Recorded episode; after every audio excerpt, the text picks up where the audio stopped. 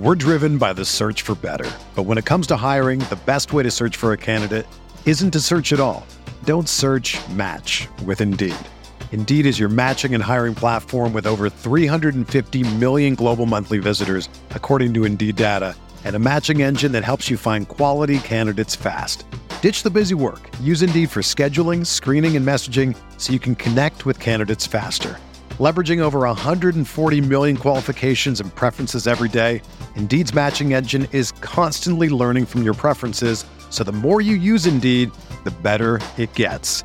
Join more than 3.5 million businesses worldwide that use Indeed to hire great talent fast. And listeners of this show will get a $75 sponsored job credit to get your jobs more visibility at Indeed.com slash BlueWire. Just go to Indeed.com slash BlueWire right now and support our show by saying that you heard about Indeed on this podcast. That's Indeed.com slash BlueWire. Terms and conditions apply. Need to hire? You need Indeed.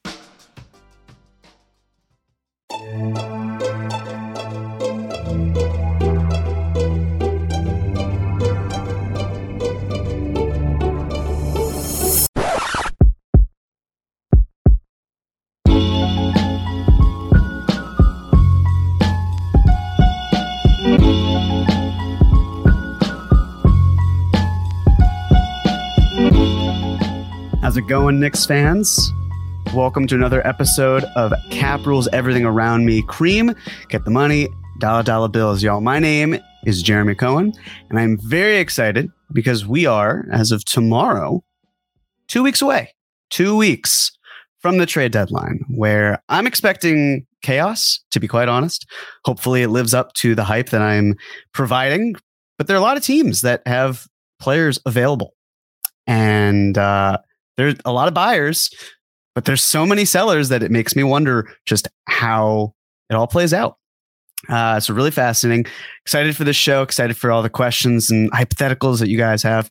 So uh, usually I start with one big thing. I'm gonna start with two one big things. All right. Uh, the first one is a shameless self promotion, and that would be that we are adding to our merch store. So we're doing a lot of different things, got some cool stuff planned out, and I'm collaborating with XJ. You know him from uh, the Casuals on Casual Fridays. He's fantastic. He's a great designer. And we've got the first thing that's hot and ready for you all. And figure why not drop cream merchandise on the cream podcast so we got a really cool design uh, and just gonna supply it with the link and uh, yeah, listen, it's you're laughing. What's up? No, it's my bad. I, really, I thought we were doing this at the end. Oh no, I'm sorry. I, this, is, this, is, what happens when we don't coordinate. You're but good. that's right because Andrew is still going to provide it in whatever description or comments or anything.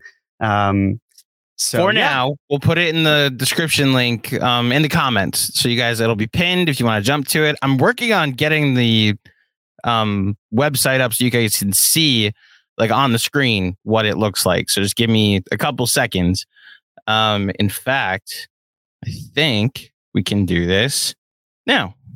Perfect. So, for whatever it's worth, this was inspired by another Wu Tang design, and we basically tried to make it as KFS affiliated as possible without it infringing upon said design. And I'm, I'm thrilled with how it came out. Looks really cool. There's actually a discount for whatever it's worth right now. Great promotion. Listen, Valentine's Day, it's right around the corner. It's right after the trade deadline. So nothing says I love you to your significant other like giving them the gift of cream. So if you want to provide cream to your significant other, something to consider. Uh, I wouldn't necessarily recommend. Yeah, no, that yes, it's uh, yes. The look was on purpose. Thank you, Andrew. Uh, that's great, wonderful. So that was the one big thing. Um, huge shout out to XJ for the awesome design and for more to come, which we will happily provide. So that's out of the picture. Some nice house cleaning. So on to the next big thing. Um, essentially, I've been thinking about so let's let's rehash what we've talked about before, right? So one of the things I've mentioned is the the moves that the Knicks are interested in making based on credible reports is that they want to be a cap space team in 2024. We've talked about that. I've mentioned how if there's one player that might upset the apple cart that is trying to get cap space in 2024. They, and they could still do it, mind you. They could still find a way to do it. But um, OG Anunoby could be someone who basically just impacts that a little bit. Um, so the other thing I wanted to talk about was well, what happens if the Knicks got a free agent this year, right? Like, let's say they traded for a player who's a 2023 free agent. And this was something I was, I was talking with a Twitter user, Zach. He brought this up and I thought it was really great and I wanted to incorporate it. There is a way for the Knicks to acquire 2023 free agent and extend them to a one year deal. And it wouldn't necessarily come with a big trade restriction. And they could still find a way to, to move that contract relatively easily. So, for example, what the Pistons did with Boyan Bogdanovich, they acquired Bogdanovich. He was going to hit the market. And what happened was that he signed a, he, he was extended, and that moved him to being, you know, a free agent in a future year. I want to say there's a partial guarantee in the 2024 season, and he could still be moved. Whereas for a lot of other players, they maybe have to wait until six months and the extension and all that. So one of the factors could potentially be if the Knicks found a player that they liked, extended them, it'd have to be for, you know, less than an 8% raise or no greater than really 5%. And it wouldn't be three years. It, you know, like it could be a year. Or I guess it'd have to be less than three years. The question and why this is so difficult is how many players are number one, willing to sign a one year contract, and number two, worth extending? Because you could find someone that's just simply average and you could extend them, or you could not do that. You could just sort for someone who's already on another contract. It's not like they're going to need to to work an extension. And that's the thing. It's like I don't see Kyle Kuzma as a trade target for anyone considering the fact that Rui Hachimura is on the Lakers now. It is a clear indication, at least to me, that the Wizards want to move forward with Kuzma. And they've got Beal, who's not going anywhere unless he asks out and you've got Kristaps Porzingis. And I think what's actually beneficial if you're a Knicks fan, if you, if the Knicks hold on to that pick and they don't trade it and they want to have it convey, there's still a, a good chance that it conveys. It's not like the Wizards are going to be like the Hornets potentially, or, you know, I'm trying to think of another team, but that, that basically is going to be pretty bad to the point where that pick is unlikely to convey. So, you know, like Gary Trent Jr., there's no reason for him to opt out of his contract and sign a one year deal. But also, he probably wouldn't do that ahead of time. So you're basically finding these guys who are just like probably worse than, say, I don't know, the Grayson Allens of the world. Um, any of those guys that might be a 2024 free agent as is. So, yeah, it's a possibility for sure, but a lot of these players would probably be more interested in guaranteed money. Like Josh Richardson. If the Knicks trade for Josh Richardson, they could give him a one year contract. I don't love the fit for a number of reasons, but let's just use him as an example. You could do that one year deal. But if you're Josh Richardson, couldn't you try your luck and basically try to earn maybe a mid level exception, two to three years? It's more guaranteed money in your pocket. It's worth it to test the market get other suitors. Maybe you don't want to be in new york. Maybe you're just traded there and and all that. So a lot that goes into it but it's a thought that i wanted to incorporate so thank you zach. And if anyone else was thinking about well is there a way to do that? There could be. It's just there are a few players that kind of fit the venn diagram of worth the Knicks acquiring and won't extend for multiple years. So um, it's my two one big things. And I think we could get started if we got some comments or some questions. Perfect. Uh, Kevin Danishevsky starting us off. Thank you so much, Kevin, for the contribution. Hey, Jeremy, per my DM, can you construct a way to get RJ to Toronto for OG this season? Considering RJ's poison pill, and in my opinion, if we get OG, RJ should go. It's really funny that Kevin brings this up. And yes, Kevin did DM me, and I thought more about it later on because I thought, yeah, you know, like we've talked about if OG Anunoby comes to the Knicks, how you do the fit because Anunoby's not going to go to the bench. You're probably not putting RJ at the bench either. It's a clunky fit if you got them there. Grimes provides a lot of what OG would give you maybe in a, in a, in a smaller guard spot. So politics and everything involved, you know, like again, I still don't love it, but it would make sense to move Grimes back. With that said, I was thinking this afternoon, well, how sure are we that if the Knicks acquired OG Anunoby, that number one, it wouldn't involve RJ Barrett. Number two, that they wouldn't after that try to move him. And eh, again, it's a deeper conversation that I think should be had. It shouldn't just be me kind of talking about it. It's something that that I'd love to talk with John about, get his thoughts too. In terms of this, so this is where the RJ extension is actually fascinating when it comes to OG Anunoby. So essentially, the poison pill, for those of you who maybe are unfamiliar, the way it works is that it's it's convoluted in terms of the money that's outgoing and the money that's incoming, right? So basically, for one end of it, it's essentially RJ's salary this year, and then the four years that he extended for that whole number, which is 107 million, taking those five years in total, averaging them, I guess dividing those by five, and then that average is the outgoing. Or that, that average is, is one of the numbers. And then the other number is, of course, the salary he has this year, which I believe is 10.9, if memory serves. So it's tricky to find a way to get that to line up with the player. Oftentimes, you need a, th- a third team to make it work. And in this case, you do, especially with OG Anunoby. However, based on how it works out, if you try to go on, you know, Fanspo's trade machine, you'd see that RJ for OG, both teams have to shed just a little bit of salary. It's like a minimum salary for each. So there comes the third team.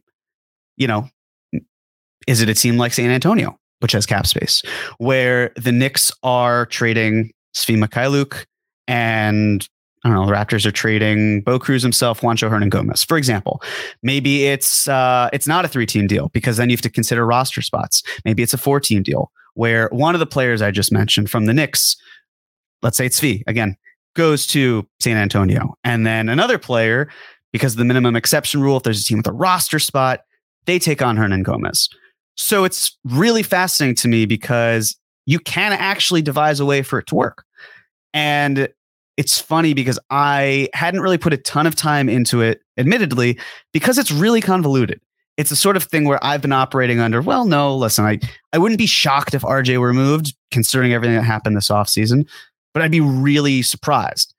And this is the type of trade where we can we can debate the merits of should they do this or not. Just want to talk about from purely a financial cap standpoint, it's really close.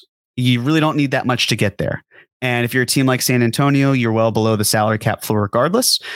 You could help get there by taking on one of those salaries. Um, you're not going to get there, but you're closer. Maybe it's Indiana. You know, they've they're also under the the cap floor by a significant amount. Case in point, love this question, Kevin because it is possible and it's really not that hard to make it work. If for other players, yeah, probably, but for this one, no. It, it so I'm I'm fascinated by that and very curious about it. And and the one thing I want to say, listen, you know, again with the whole OG Anunoby conversation report out there, team was asking, team was offering three first round picks. Uh, KFS's own Chris Persianen he has heard as such. He had reported that even earlier, um, and it finally caught on, which is great. I think the main factor here is it reminds me a little bit of the Donovan Mitchell trade. And again, I'm not saying that this will or won't happen. It's more just from a negotiating standpoint. If this is in fact the Knicks who are offering three protected first round picks, it just reminds me of that whole conversation was like, no, no, no. RJ Barrett's not on the table. And then suddenly RJ Barrett is on the table. And we as fans are like, well, no, that that's clearly it's negotiating tactic, right? Like it's not, it's a ploy. And then lo and behold, there's a legitimate offer that involves RJ Barrett. So to me, I'm just I'm just wondering, is the sort of thing where the Knicks said, Hey, Toronto, this is our offer, and essentially tried to lowball them, which is fine, you know, they should. They shouldn't start from a place that's higher up, and the Raptors have every right to start from a place that's asking for a haul. But I'm just very curious if the Knicks then say, okay, listen, this, this is the offer. This is what we're going to give. And it just depends on if a team like Memphis or New Orleans can top that. So uh, that's the RJ OG trade. Thank you, Kevin. Appreciate you bringing that up. Jason M. Nick should trade Obi now while he still has value. They don't want to end up like the Wizards and get a Rui Hachimura type return next season. Thoughts?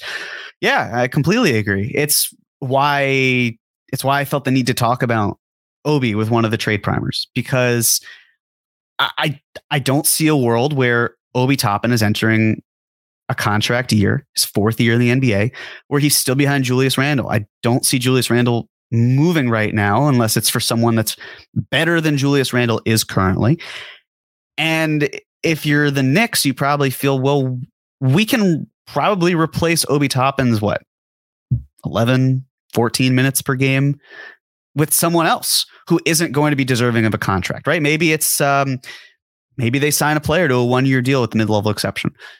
Maybe they trade for someone who can, you know, essentially be an, uh, just filling in for a limited amount of time. Like conversation of Robert Covington. He's he's not been good this year and he's barely played. Does he have enough in the tank where it's give him 12 minutes a game? Get a little bit more switching in there. Maybe it's the draft pick. Maybe the Knicks take someone who can handle minutes at the four and plays 12 minutes. I don't really know. But what I do know is that if Obi is not going to be here long term, and I think you can find a way to potentially mitigate even in season what he's able to give you in that short time. I'm not saying that the player you're getting is going to be better than what Obi Toppin is right now, but you can at least replicate some of the production in a way where if you're upgrading elsewhere, you're maybe okay with the drop off. And I I agree, eh, but it feels like a chicken and the egg situation because Obi has I mean the last two games he's he's it's like he's been shot out of a cannon and yet he doesn't necessarily get the opportunity to do it more. And, and, I'm not even necessarily blaming, right? Like I'm, I can't lay fault for last night, for example, where Julius Randle just looks that good. Um, is it safe to wonder, like, what if Obi played another minute or two? I think so, but it didn't happen. And despite Randle coming in and not having his finer moments right away, he did, he did a pretty great job last night and, and was okay after that. So I'm with you, Jason. Would love for all the young players to be here, but to me, the one player who kind of sticks out like a sore thumb, just based on the player in front of him and the contract situation, Obi Toppin. And I just, I would rather move him sooner than later. And also for his sake, I want him to, to blossom. It's harder for him to do that when he's stuck behind a player and he's having good minutes and the player ahead of him is still playing well and he just can't get a shot. So. Completely with you, Jason. Agreed. Pastor Claudio's Obi Hive. What team would slash could offer a first for Randle? You know, like we've talked about in the past, different teams that are just interested in, in Julius. Uh, we'll see how the All Star voting shakes out. But if Julius is named the All Star team, we're looking at a player who has made the All Star team in two out of three years. I think that's important. It's that's some that's something to to inspire other teams at the very least. What's fascinating about teams this year, there really aren't a ton of teams that can offer first round picks. And I think that's going to be a major storyline going into this deadline where there are teams that can offer future picks. But if you look at this year, like the Celtics, they can't trade this year's pick. Nuggets, they can't either. The Grizzlies can not necessarily their style. I don't see why Randle would fit in there with Jaren Jackson Jr. Uh, even with Steven Adams going down for a bit, I don't. I just don't see the fit. Uh, the Sixers can't do it. The Bucks can't. I mean, the Nets can't because next year's pick is going to the Rockets. Cavs can't. The Kings can't because the fact that next year's pick is going to Atlanta. Uh, I don't think the Heat can because I'm pretty sure their pick in 2023 is the one that's going out. Pelicans, they can. Yep. Uh, the Clippers cannot. The Suns can. The Mavs can't trade a 2023 first because the Knicks own it. The Jazz can, but I don't see why they would. Um, Hawks could, even with the Dejounte Murray trade, they could still find a way to do it. Um, for this year's pick, I mean, you keep going down the list, but there aren't a ton of fits unless it's more of a three team deal. And again, I don't see why that benefits the Knicks, right? Like having picks isn't necessarily the issue. The issue is winning and staying consistent. And it's really hard to find someone who can give you the, the level of production that Randle is giving the Knicks and swapping them out for someone that's not going to give them that and prioritizing future assets. So I think it's an important point to consider for Randle where like I'm sure that you know th- there was reported today that um, Mat Ishbia who is taking over for um, Robert Sarver with the Suns that the deal is expected to be completed before February 9th, which would mean that the Suns can do whatever. Beforehand, Sarver would have to approve every single acquisition over $10 million. Now, doesn't have to do that, assuming the, the purchase goes through on time. It's like, yeah, of course the Suns could do it and they could send matching salary. It's just, is it salary the Knicks want? If it's not, is there a third team that can dance with them? And if there is, are they sending back someone who can help the Knicks win games? Because we've seen this Knicks team for now, what is the third year under this administration? Every single year, they have not been comfortable with taking a step back. They've wanted to move forward. So, uh, yeah, could 100%. Would there are some. I just don't see the Knicks doing it. But I appreciate the the uh, question, Pastor Claudio's Obi Hives. Thank you. Juanon, thank you so much for the contribution. Salute from Mexico, fellas. Can we talk about the Mavs pick and continuous soup? Any chance they might need it slash us to go get Luka some help? Also, Obi, did Rui set a market if we're going to move him? Uh, I'll talk about the Obi thing first, just because we just uh, discussed it. It's I struggle to know where Obi's value truly lies, just based on the role. It's interesting to me because Benji asked, you know, if this trade were done a year ago with Hachimura, would he have gone for a first? I said no, based on the fact that, you know, Hachimura missed 40 games due to personal reasons. And it wasn't so much as talent per se. Um, it just, it was not the best timing. But with that said, with Obi, you know, like I understand the kind of like the hidden stuff that's not there. And what I mean by that is it's like, if he like, he could do a lot, right? He, he can do so much more than what he's being tasked with. And so him not showing his full arsenal, I feel like impacts his trade value based on the fact that other teams see him as you know what he's doing right now. Um, mostly playing off ball. He's you know he's still cutting a bit but it's not quite who obi is as a player. I think he can blossom in another environment. It's just not here. And other teams are probably going to try to pull a fast one on the Knicks, saying in the same way that they would have done with Immanuel Quickley. And Quickley broke out, and now indications are that he's off the table. And I certainly hope it stays that way. And with Obi, it's it's trickier. You know, like again, he could play small ball five, but it also depends on the players that he's playing with. Um, like if he has someone that can better compensate what his rebounding deficiencies might be, like why can't he? Um, Whereas with Randle and Obi, I understand why Thibs does it. I'd still like to see it more. I, I still I go back and forth on whether or not I want them to do it more or not. Uh, probably doesn't. Maybe it doesn't matter in a couple weeks, but that's uh, you know in terms of Obi, I feel like that's covered.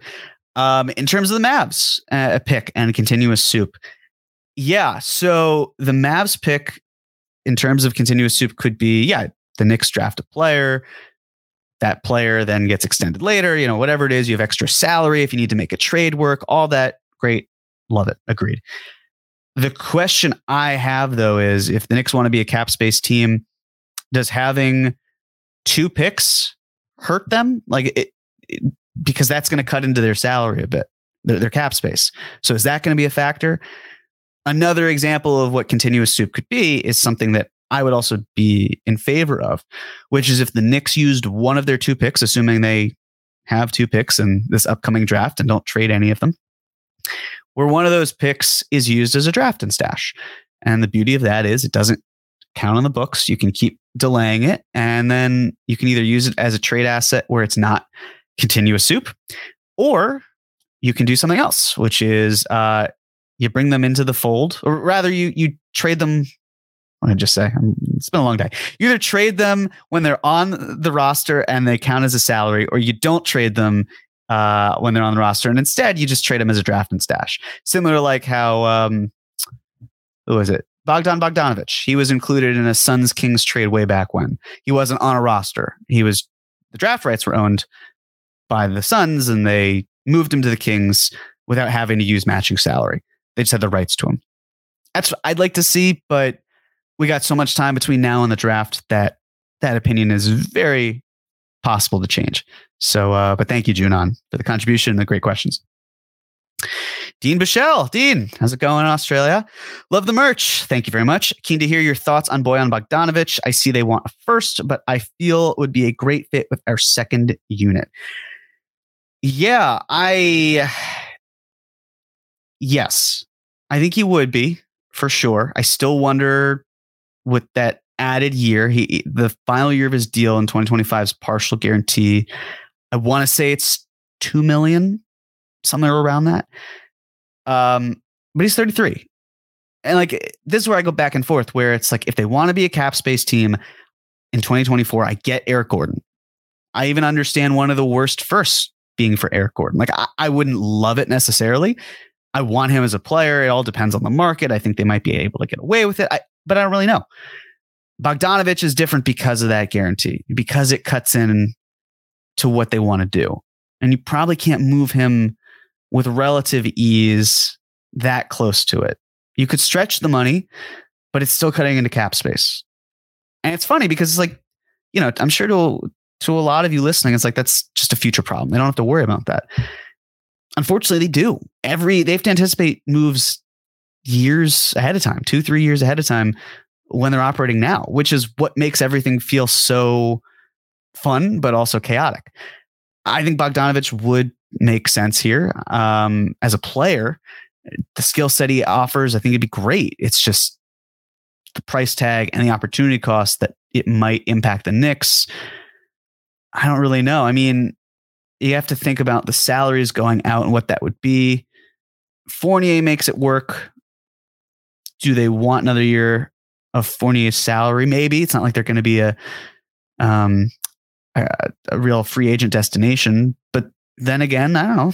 Draymond Green opts out, wants a big contract. Is that something that the Pistons are comfortable with? Doubt it, but I have really no clue. So you could do a three team deal. I, I think that Bogdanovic works for a different team. I think that's the main island I'm living on right now, where he's a very good player, could certainly benefit the Knicks. I think the Pistons are going to ask for a lot, and they should. There's no reason to move him.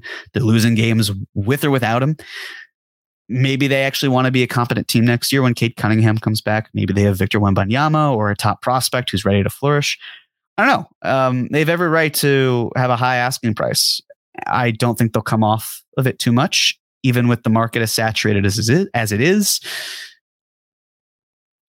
Not not towards top of my list when you incorporate the other aspects, but purely from a player, agree, Dean. He's he's one of the better ones you could certainly get in this deadline. So thank you.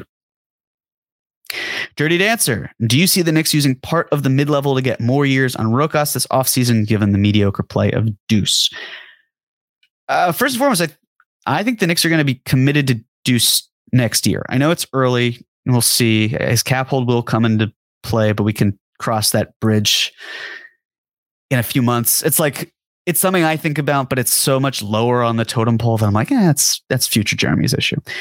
In terms of the Rokas, comes down to cap space once again. Like, um, it's also a question of how much they'd need to give him. I mean, second round picks don't actually make a ton of money. They mostly make the minimum. So, if you're the Knicks, I mean, can you find a way to do it? I, I really don't have a great sense as to what Rokas's salary situation is. The reason for that is there aren't a ton of comparable players who are playing like him, second round picks. Um, it, the list isn't that long. Like Mirotic was a first round pick, eh, so he had a rookie scale. Um, it was decided for him when he came to the NBA by rule. trying to think of other players. Um, it's just tough. I don't really know where where he stands. Like Vildoza got some money, but uh, like more than the the minimum. But a big reason for that was it helped the Knicks hit the salary floor. So I don't think that's a fair comp either. So I'm I'm just as curious as you are, Dirty Dancer, in terms of what the salary situation would be.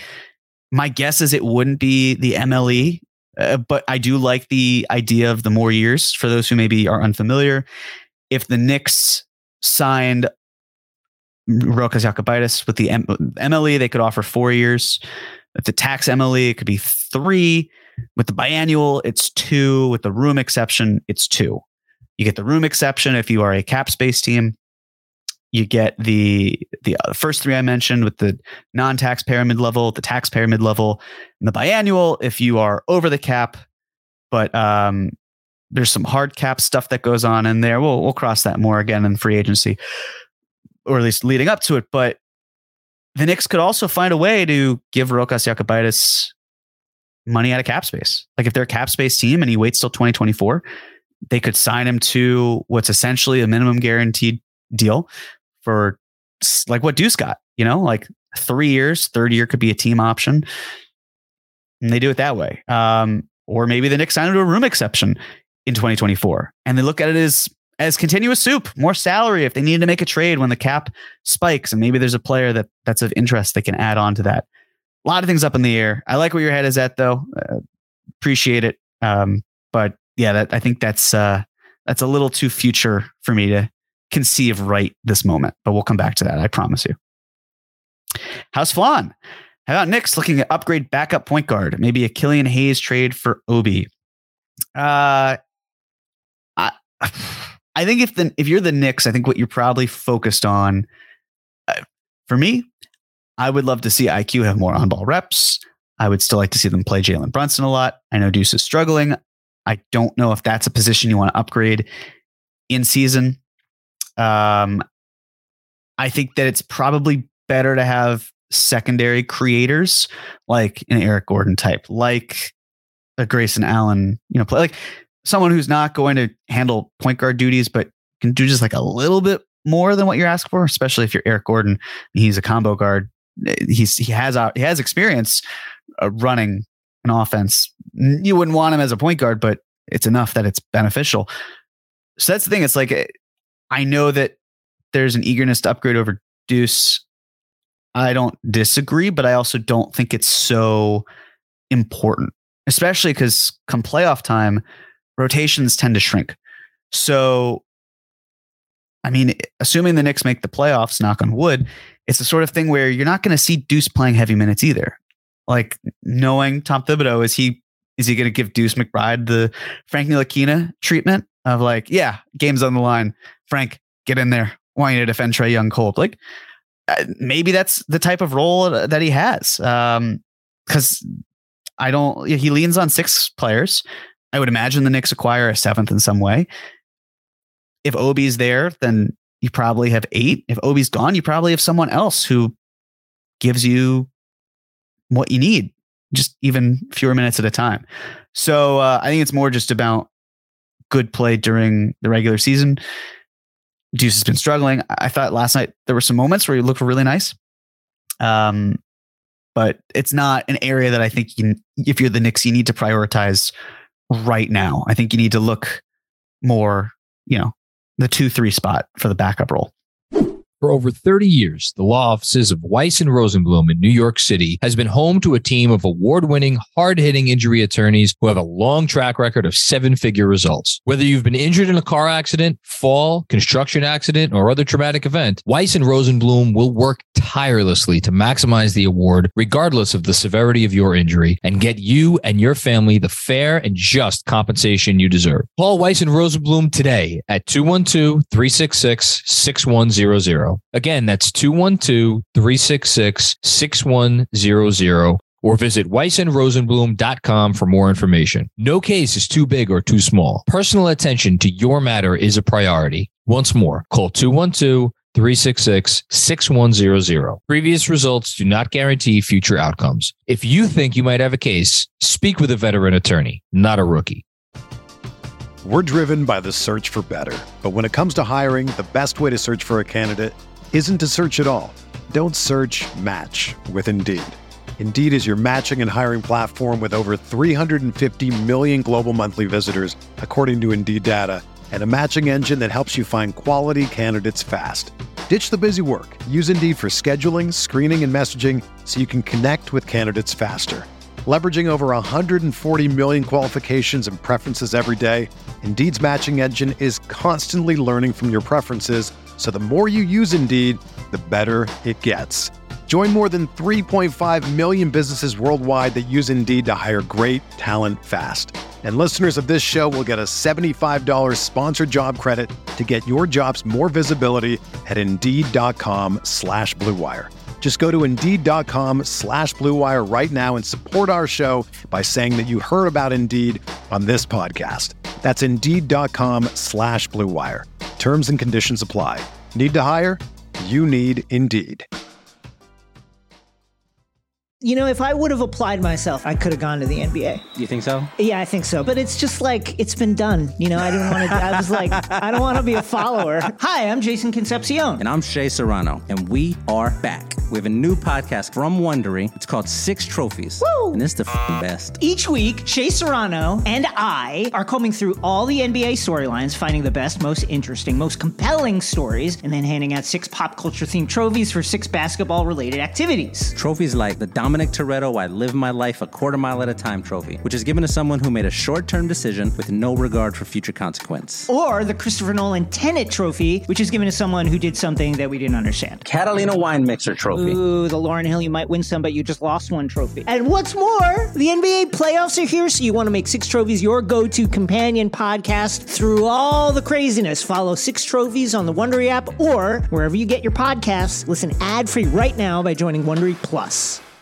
What's up, Knicks fans? I get extremely busy this time of the year. I'm watching basketball games, recording podcasts, and brainstorming ways to trade your favorite Knicks. So I try to save time and skip the grocery store when I can. No matter what your lifestyle, Factor has the meals to help you live it to the fullest. With keto, calorie smart, vegan, veggie, and protein plus meals on the menu each week. Prepared by chefs and approved by dietitians, each meal has all of the ingredients you need to feel satisfied all day long. With 34 chef prepared, dietitian approved weekly options, there's always something new to try. Plus, you can round out your meal and replenish your snack supply with an assortment of 36 plus quick bites, smoothies, juices, and more satisfying add ons. Looking to cut back on takeout? Get Factor instead. Not only is Factor cheaper than takeout, but meals are ready quicker than restaurant delivery in just two minutes. Eating vegan or veggie is a snap with Factor because each meal is prepared by chefs and approved by dietitians. You know that your Factor meal has all of the ingredients you want and nothing you don't. And if you're looking to mix it up, you can add a protein to select vegan and veggie meals each week. Get Factor and enjoy clean eating without the hassle. Simply choose your meals and enjoy fresh, flavor packed meals delivered to your door. Ready in just two minutes, there really is no easier way to eat well. Achieve and maintain your goals this year with Factor. Get America's number one ready to eat meal kit and start saving time, eating well, and living your best year ever. Don't hesitate. Head to factor75.com slash filmschool60 and use code filmschool60 to get 60% off your first box. That's code filmschool60 at factor75.com slash filmschool60 to get 60% off your first box. JG, if you can get an Eric Gordon and someone like a Josh Richardson for guys like Cam or Evan or D Rose and some second round picks, I take a look at it if they can uh, they can bolster the bench for sure. I I gotta be honest, I don't really get the Josh Richardson love. Like his his outlier shooting season was nice uh, with Boston he really hasn't done a ton. His defense has not been great this year. He's not someone who creates for himself. He's very much a catch and shoot guy. I don't see the contract fitting, as I've mentioned. Like I, I just don't really get the appeal. I feel like he's earned this reputation as a stout defender who can shoot, and like yeah, like uh, he, he's he's just hasn't really lived up to that this year. And granted, I, I would need to watch more of Josh Richardson. I spent enough time watching this team that Josh Richardson just hasn't been number one on my radar. So maybe the eye test tells us a different thing, but he just doesn't seem to fit the mold of what the Knicks like. And it doesn't fit the contract part of it. So I just don't I don't fully understand the love. Uh with Eric Gordon, the math, it's not impossible by any stretch. It's just I wonder what it's going to be you know, I, I don't think Fournier necessarily moves. I'd like to be wrong, but I just his value with where he's at, it's an extra year. It feels like the sort of thing where maybe you figure it out next year or this summer. Uh, it seems by indications that the Knicks want to do right by Derrick Rose. So does that mean sending him to another team and they buy him out? Rose has said there are things that are more important to him than chasing a ring. So is he going somewhere else? Uh, maybe. Um, Cam, does it seem like the Rockets want Cam Reddish? I, I, I, I don't think so. I mean, maybe, but again, they, they've got so much young talent. I don't think they actually need Cam. I, I, think, I think Cam would benefit in a place that's not like, hey, we're all about losing games. We're cool with that. I think he's better off going to a place like Milwaukee, for example, somewhere that it's just like we are committed to winning, and can get serious. But but then again, like Thibs is a pretty serious dude, and he didn't have a consistent role here. So I, I, don't know in that sense. I also, you know, like I don't. It seems like Richardson can be had for a second, not as opposed to getting something back from. Gordon, the market price right now it seems is at least four second round picks, which is what the the Bucks offered. Maybe the Rockets can get a protected first round pick of sorts, but um, definitely sending assets out for sure. Oh, I'm sorry, I'm misreading. It's it's Cam and Evan, Cam or Evan, and some second round picks. My apologies.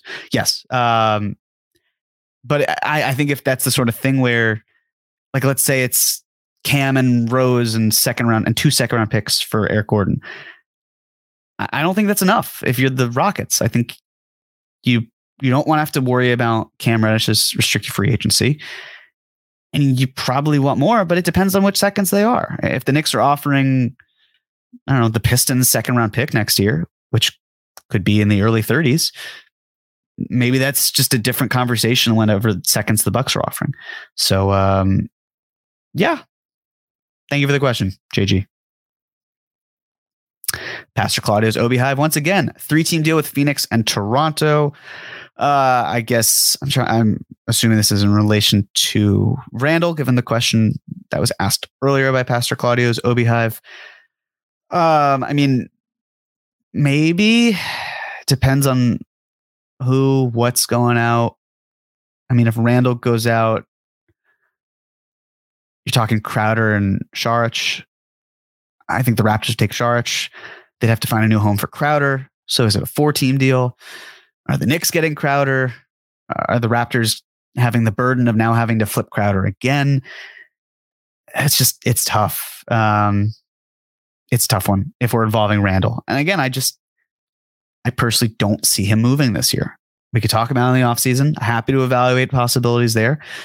May still have my doubts, but I'm happy to look at it for a lot of these players, except for probably Jalen Brunson. But yeah, I just I just don't I'm sorry, I just don't see it happening. And if it does, there's egg on my face, and we will absolutely talk about it on the live stream or before then, whatever happens first. Dirty Dancer once again. What do you think of going after Patrick Williams? Does he have Laurie Lauri an upside? Man, it feels like every bull that leaves Chicago has some sort of upside that just wasn't tapped into. I'm not I'm not of the mind that the Knicks should try to buy low on a player that's like Patrick Williams. It's not like because the Cam Reddish experience didn't work out, I don't want any others. It's just that I don't know how a player like Patrick Williams helps. Uh, and what I mean by that is if he's not playing well, then he's probably not playing. And if he's not playing, we're in the same situation as we were before and it's another protected first, most likely, that is dealt. Um, it just wouldn't be something of major interest. Like I, I like the idea of it. I just think it better benefit another team that has the flexibility and, a, and far less pressure to turn Patrick Williams into something else. Because with Chicago, there's a ton of pressure. I mean, they're all in on this team, and it's not a great team. It's not even a good team. It's just it's a very mediocre team. And uh, I just I think he'd thrive in another environment. I just don't think it'd be here in New York. So uh, I like the idea. I just don't think it would be with the Knicks. Eric Fernandez, when does LaMelo ask out? Uh, well, probably not for a bit. For starters, he's going to sign a five year max. I'm guessing that the Hornets are going to say to him, the fifth year is non negotiable. It is not a player option. We have you fully under contract. And LaMelo takes it because you know, he's gotten hurt.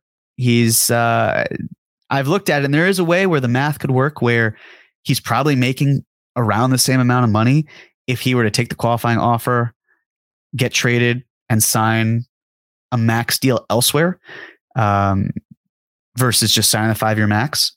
But a reason that he'll probably sign the five year max is in the event that he stays with the Hornets, he's then eligible for the Supermax. Should that still be in the CBA years from now, it just makes a lot more sense for him to do that. And then if you look at it where players who have max contracts who have asked out terms of the years, it's typically one, maybe two years. Um, the rare situation, of course, with uh, Ben Simmons, I think that was four years remaining, three or four years. And then Donovan Mitchell, who uh, was traded with three years. Again, the narrative is that he did not ask out. A little skeptical, but whatever. Um, that sort of thing. So uh, let's see. LaMelo's in his third year. Donovan Mitchell was traded in his after s- sixth year. I want to say, yeah, sixth year. I think. Um, fifth year. Whatever. You get the point. I, I think he'll wait until he's got around two years left on his contract for the earliest he would ask out. But um, yeah, we'll see about that one. Next, Kenneth Benton. What impact would the hiring of Bob Myers do for us in free agency? Well, here's the thing that I am very curious about. Yeah, I the article obviously Kenneth's talking about the article that came out today, which is that Bob Myers, you know, not the highest, uh, not the top three highest paid executive, and yet he's been arguably the best one over the last 10, 12 years, however long he's been there for. I think it's been about 12, 13 years. Uh, or maybe 10. But regardless, it's it, the thought is, will he leave? I don't, again, I don't think he will. Uh, the whole thing was also if he does leave, he's got his roots are in LA, played for UCLA. Um, could look to get something, shake something up, depending on what that is. What it does for free agents if he comes to the Knicks. Well, first and foremost, you have to think that if Bob Myers comes here, the entire plan changes. And what I mean by that is Bob Myers probably has his own interests, things that work. Maybe a lot of the players on the roster don't fit with what he wants. Maybe some of them do, but every president of basketball operation, GM, whatever, comes in and they make changes because they put their stamp on it. And if you're a free agent and Bob Myers is there, maybe you're wondering, well, what's the overall plan? Maybe I want to see it in action. It's hard to get someone in the building, build something cohesive, and attract that talent. So, um, again, I don't, I don't think it'll transpire where he comes to the Knicks. I think a lot would have to go wrong in order for that to happen. So hopefully he doesn't come here because that would mean the Knicks are at the very least treading water, if not winning. So yeah, let's uh but it would it would it would impact everything because they're looking for different types of players. They've got these assets, which I'm sure they'd like, but the blueprint just probably gets drawn over very differently. Jessica Fernandez, thank you so much for the super chat, Jessica. Top three New York trades you'd expect most to least likely. Oh, this is tough. All right. Um, I'm going to say this knowing I will probably be wrong in 15 days, but that's a okay. So, uh, most to least likely. All right. Most likely. I still, again, it's it's not because I keep, it's not because I want to manifest it. I just there's something about Anunoby and RJ and everything that happened this summer and uh, and as Kevin pointed out earlier, asking how the math works, like I can't put that as most likely. I just can't do it. So I'm gonna, as it's top of mind, I'm just gonna I'm gonna slot it to the middle one, right? Feel maybe a little bit more comfortable with that. Uh, most likely, I'm gonna say Cam Reddish, I think that's low hanging fruit for sure. Um, and again, like if Fournier is not moving, if Rose isn't moving, Rose's salary could actually be better used on draft night if they want to guarantee it and use that salary to bring someone else in. Uh, so that's why there's no rush to move Rose. He's happy. Well, I don't know if he's happy, but uh, it doesn't seem like he's causing a fuss. So I'll say, I'll say a cam trade in some capacity. Let's let's say it's Grayson Allen. I think that helps the Knicks better than a trade I'd prefer, which is like taking on a Rudy Gay type contract, get more seconds. I'd rather see the Knicks use Cam to get more future assets, but I'm also really okay with them getting someone who can sort of win now. So I'll go I'll go Cam for Grayson Allen, RJ for OG. No, no, I still can't do it. I'm still going to put that as third. I, I know I said middle, but I'm going to put it as third. And then middle, I'll have an Obi trade where I guess, I mean, I've talked about Obi and Duarte, and, and we could always talk about that more. Or if it doesn't go down and Obi gets traded, I could still talk about what I was thinking because it might still be relevant down the line. But, you know, if it's a team like the Pacers, the Knicks could just trade Obi into Indiana's cap space and they could create a TPE that way too.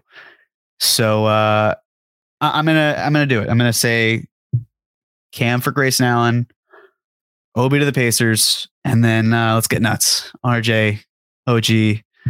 I'm, I'm, I'm gonna live and die with it. That's okay. I'm cool with it, even if it doesn't happen. And if it does, we'll we'll talk about it. Thank you, Jessica. Kevin Danishevsky. Hey, Jeremy. If a surprise star gets dealt at the deadline, however unlikely, who do you see it being? Where do you see them going and why? Ooh, I like this. I like, I love talking about our Knicks. Always fun. Also fun to talk about general NBA stuff too. So let's think about this in terms of I'm, I'm, I'm on Tankathon right now. I swear I use it for the Mavs. It's a lot of fun to do that. Uh, even if you can't simulate the lottery right now, it's it's fine. So uh, let's go down the list. Right, the Rockets. Not there's no one uh, star wise. Same with the Pistons. Don't see the Hornets doing anything that involves LaMelo. The Spurs. I guess the closest would be Keldon Johnson, and I, I don't consider him a star. I, I, very good player. Don't see him moving right now. Anyway, no reason for the Magic to trade Paolo Banchero or Franz Wagner. Uh, we've talked about the Raptors for sure. And again, it's like I don't see Siakam doing it. Wizards. Uh, I know I talked about them earlier in terms of the pick. I don't think they're going to trade Porzingis, but like if they have salary, if they have luxury tax issues next year, which they could, if they don't see Porzingis as uh, helping them there, they could always flip him. I don't know if he's a star by this point, but he's been playing really, really well. Lakers are uh, they're not going to trade any of their players. Uh, you know what? I'll say screw it because I, I don't think it's Dame. He's not going to go anywhere, and a lot of these other teams either can't trade their stars or wouldn't because they're competing. So um, I'm going to say I'm going to say DeMar DeRozan. You know, I mean, I know that the the Bulls are in such a weird spot; they might as well keep it all together. But Kevin's asking if a surprise star gets dealt. I think DeRozan is a star. I just didn't think he was based on fit with Randle and RJ and all that. Here, he works in Chicago. The problem is that Chicago isn't working with him. So, uh, you know, with LaVine, I don't think that they move him now. I like, does Vooch count because he's a former All Star? I I think actually it actually makes more sense for the Bulls to trade Vooch, just given that DeRozan's under contract next year, LaVine's under contract. If they want to basically say, let's do an adjacent move, they'll do Vooch. So, all right, talking myself into it, I'll say Vooch, even though I don't think he's a, a star really anymore, but um, we'll do it. uh, so yeah, I'll say. I mean, listen, the money does work. Uh, if you if you do Vooch, then you don't need Vooch to go to LA. But okay, all right. Take a step back for a second. Well, but no, he's not going to back up Zubac, so forget about that. Kevin, I love this because you got me on the spot. So you know, I'm gonna, I'm just going to trust my gut. I'm going to go back to it for the for the hypothetical fun exercise. Let's say DeRozan. Let's say it's DeRozan and uh, got add a little salary there. Say it's DeRozan and for Westbrook and uh, and an unprotected first, and then I don't even know if the Lakers would even be willing to do a protected first at that point. Maybe they would. They probably, I don't know, probably. Let's say let's say yes. Let's say an unprotected first. That's that's my fun little thing that I do on the spot. All right. So uh, I'll say that. However unlikely, I do think it's unlikely, but if it's the surprise star that we're talking about, I think that helps the Lakers a lot. Uh, I don't know if the Lakers would trade for Caruso though, because it would show that, hey, we messed up. Maybe we should have kept him. Maybe it would have just cost us luxury taxes. Uh, so we'll see. But uh, that's a fun question. And why? It's because maybe the Bulls just say, screw it, let's increase our odds as much as we can for a top four finish and we get to keep this pick. But uh, I still I think they're they're just stuck. And I think they'll they'll stick. They'll, they'll stay in neutral for the rest of the year. But thank you for the exercise. That was fun. Frank Sound. Hi, Jeremy. I think Obi to Charlotte makes sense. Entertainment for Jalen McDaniels. I like it. Thoughts? Uh, so again, have to think of McDaniels, unrestricted free agent. Little, first of all, the salary doesn't work, so you got to figure something out. With other salary, are the next creating cap space 2024 versus 2023, blah, blah, blah. Um, McDaniels, is he going to play much? I would imagine he is, but again, you have to you have to resign him. And then there's some pressure on the Knicks to be able to do it. I think that I certainly think they could. I mean, they'd have his rights. They, they could go over the cap. They could do all this stuff. But uh, I know the other thing to think about is next year. You know, the Knicks are going to have at least one first round pick, assuming they don't draft and stash. They don't trade one and draft stash the other. How does that impact the playing time of the player the next draft? Jalen McDaniels is a good player, but does he fit with everything? Are you drafting a four? Does it force you to do that? Which the Knicks should not be in a position where they're drafting for need. They should be drafting for best player available. So uh, I think Jalen McDaniels makes a lot more sense for teams that are probably over the cap for a while, that are in contention, or that aren't free agent destinations. And I like that at least two of those knocks the Knicks out, arguably three. So uh, I like where your head's at, Frank. Really good player, good target. Just uh, just don't think like with Bogdanovich, as Dean talked about earlier. Don't know if he is the right guy based on how everything's lining up. So, uh, but thank you. All right. What we got? Kenneth Benton again. I'm open to a Porzingis reunion. Oh man. Oh man, Kenneth. All right, getting spicy. I like it. We're getting getting spicy here. But some fans say he wouldn't fit. What are your thoughts on a move to bring back uh, KP? Wouldn't do it. Uh, I, I, it's like if you're keeping Randle, which assume you would, you're essentially having Porzingis at the five. So is he backing up Mitch? We know the Knicks have a heavy effect on players who take their shots closer to the rim. Porzingis obviously has a great shot. Um, so he would not be doing his bread and butter with the shooting, which uh, conveniently, if you put him on a Tom Thibodeau team, it kind of checks out in terms of putting a player like a center who maybe isn't doing what he should be. But I, we don't have to get into that. Uh, so okay, uh, not the offensive rebounder as well that Thibs would want. Not taking a ton of shots at the rim, not hitting them probably at a high percentage, but I need to check myself on that because I it's been a while since I've looked at KP's field goal percentage around the rim. Yeah, I I I think number one, the ship has sailed just generally. But number two, I don't think it's a fit. There was a time where it was like, all right, Randle and KP is like what, 2018? Like it makes sense. That that that's cool. You got KP's rim protection.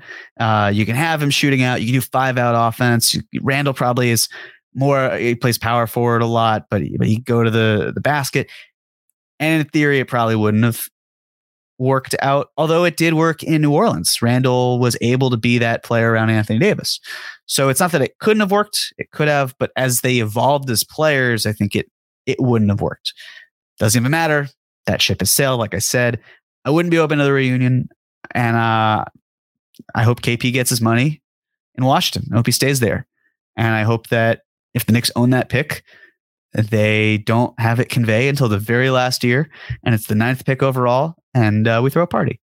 So stay in Washington, KP. Please.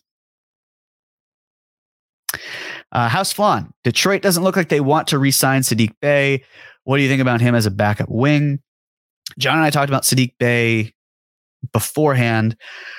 Uh, he's basically a three and D wing without the three and without the D. Um, it's a problem, especially since he's going to need to get paid. Uh, just not one of my preferred targets. I think he could make like if you're a team like Dallas, you might as well go after him because you need something. And maybe just maybe you can get him to to you know like the the ability that Luka has could create more of an opportunity for him as defenders maybe sag off that player a little bit more. And I, I should mention that because I don't think we talked about this. Uh, I think John and I talked about this in the pod. The one thought I have with Grayson Allen that worries me just a little bit, but not a ton. Grayson Allen gets a ton, a, bunch of great wide open looks because he has Giannis Antetokounmpo on his team. The Knicks don't have that, so players aren't going to sag off of him quite as much. I wonder how that's going to impact his uh, his percentages wherever he goes if he's traded, whether it's New York or another team. But uh, most teams also have more established stars, so uh, maybe if he goes somewhere else, it's the same thing where he's able, someone else is able to command so much attention he can operate. But with Saddiq Bey, I just he's he's kind of like Patrick Williams to me in the the vein of like don't really want to think about how the Knicks could rehabilitate him. Really just looking for ways the Knicks could keep getting better as a team. And uh, maybe Bey does that, but there's not enough assurance there where I feel comfortable with them trying to get him from Detroit. So, uh, yeah, a good option for another team that's in a different spot, like a Dallas type team, but um, preferably not here, in my opinion. All right. Well, that'll do it. Thank you all so much for tuning in. Uh, really appreciate it. It's been a lot of fun. Love doing this as always. Um, don't forget to like the video, subscribe to the channel, uh, and follow KFS on social. It's at Knicks Film Skool, school with a K, uh, as in, yes, S K O O L. So go ahead and follow us there. Uh, one other thing that I feel like maybe should be mentioned if you download our podcasts as well as opposed to just the live versions, and of course you do because we don't only do live content, you can find a way to automatically download your podcasts. This is something I was trying to show my parents as uh, they were like, why can't we get your podcast? And I say, well, you can. You can just download it automatically. So uh, I'm, I'm sure many of you are familiar with that. Gotta love parents. So you can find a way to do that. Spotify, it's super easy. I don't have the Apple Music. Would imagine it's really easy to do that as well. But uh, go ahead and do that because it's super helpful. As our reviews, five stars, appreciate it all. And uh, we will do this again. We'll do this again soon. And yes, as Andrew puts on the screen, once again, want to plug our Capitals Everything Around Me shirt. I'm really happy with it. Hopefully you are too. And uh, we got some more stuff, a lot of fun stuff. Jam packed couple weeks coming up. So thank you so much. Talk soon. Let's go Knicks.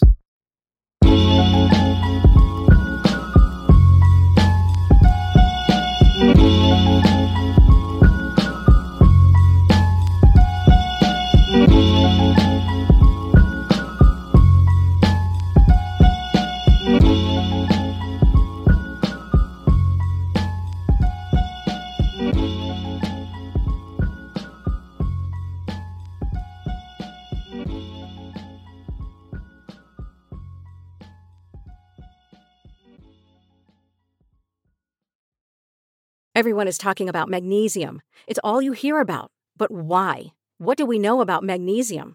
Well, magnesium is the number one mineral that 75% of Americans are deficient in. If you are a woman over 35, magnesium will help you rediscover balance, energy, and vitality. Magnesium supports more than 300 enzymatic reactions in your body, including those involved in hormonal balance. From functional medicine doctors to mental well being and female hormone experts, we all know that magnesium is the one mineral to improve all aspects of well being and health. But which one? Magnesium Breakthrough from Bioptimizers, the trusted choice recommended by leading experts with seven best absorbed forms of magnesium to ensure your body receives the support it needs for overall well being. Go to bioptimizers.com slash balance today and use code BALANCE10 for 10% off. Support your journey to wellness at B-I-O-P-T-I-M-I-Z-E-R-S dot com forward slash balance. Magnesium Breakthrough from Bioptimizers, your foundation to optimal health and vitality.